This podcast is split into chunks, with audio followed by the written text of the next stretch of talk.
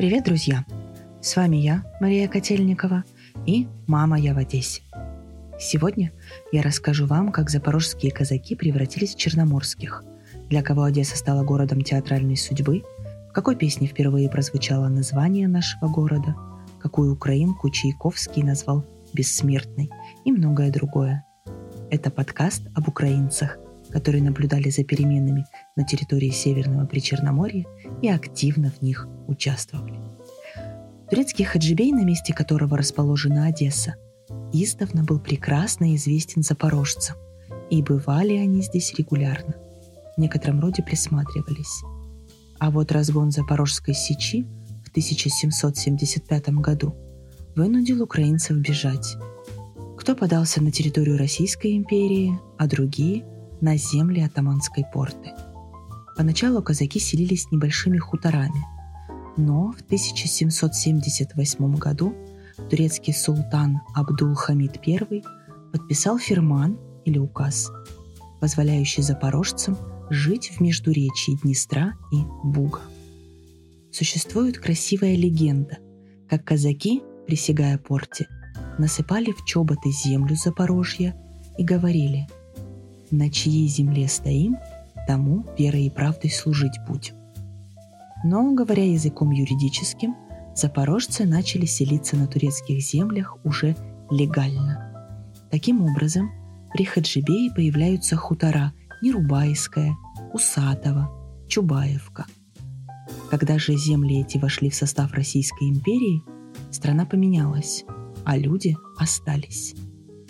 1789 году Иосиф Дерибас вместе с запорожскими казаками брал Хаджибейскую крепость.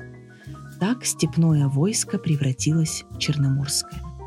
Именно Дерибас предложил использовать Черноморскую грибную флотилию при строительстве порта. Это подтверждает подробная переписка Дерибаса с Антоном Головатым, судьей и писарем войска верных черноморских казаков – и отсюда же появилось название «Черноморские казаки». Для поселения им выделили предместье Пересыпь. Казацкие захоронения первой половины XIX века, кстати, прекрасно сохранились на кладбище Сотниковой сечи на Хаджибейской дороге. А вот первая песня об Одессе из народного фольклора. Ее исполняли украинские чумаки. А в Одессе добре жити – мішком хліба не носити, на панщину не ходити, подушного не платити. Ні за плугом, ні за ралом називають мене паном. Вот так все начиналось. Одесса могла бы развиваться исключительно как порт, но тогда это был бы совсем другой город. А так, правильные решения первых городских властей позволяют городу развивать и свой многонационально-культурный потенциал. Например, первая газета в 20-х годах XIX века начала выходить в Одессе на французском языке. А вот в 1831 году вышла книга Миколы Венгера «Микола Коваль». Или взять классика украинской литературы Иван Нечуй-Левицкий, работавший в Кишиневской гимназии – регулярно приезжал в Одессу.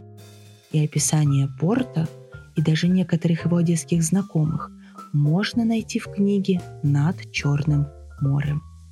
Петр Нищинский, композитор и преподаватель греческого языка, издал «Одиссею Гомера» в украинском переводе и писал музыку для спектаклей труппы Крапивницкого. Сам же Марк Крапивницкий называл Одессу городом своей театральной судьбы. Здесь он впервые выступил на профессиональной сцене. И именно в нашем городе Крапивницкий впервые исполнил песню «Ревета стогнет Дніпр широкой», музыку которой, кстати, написал Даниил Крыжановский. Он окончил Одесскую духовную семинарию и служил в Одесском учебном округе. А вот и прекрасная история о Марии Заньковецкой. В 1893 году в Одессе в постановке оперы «Пиковая дама» дирижировал Петр Чайковский. Украинские актеры во главе Заньковецкой преподнесли ему венок с надписью на ленте «Смертные бессмертному».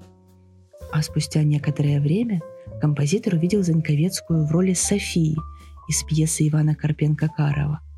И после спектакля Чайковский торжественно вручил ей венок.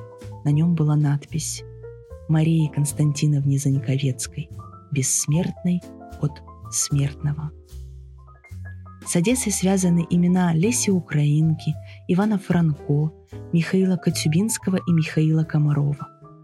В 1905 году по ходатайству студентов университета в Одессе прочли лекции по истории Украины. Специально для этого приехал Александр Грушевский. События на то время из ряда вон выходящие. Но, тем не менее, первый курс лекций по истории Украины – прочитанный на украинском языке, состоялся в Одессе. В 1917 году комиссаром от Одессы выступил одесский врач Иван Липа. Он же был и медицинским инспектором города, а в правительстве занимал пост министра по делам культов и вероисповеданий. Его сын Юрий Липа – автор геополитической стратегии развития Украины, изложенной в серии книг призначення України, Чорноморська доктрина, розподіл Росії. А Сергей Шелухин, прокурор и заседатель окружного суда, в правительстве директории занимал пост министра юстиции. И изданная им в 1924 году книга «Назва Украина» не теряет актуальности и наше время. Так что становление украинской государственности в 1917 году – не обошлось без одесситов. И это неудивительно. На сегодня все. Подписывайтесь на нас в соцсетях и следите за анонсами «Мама, я в Одессе». Будет интересно.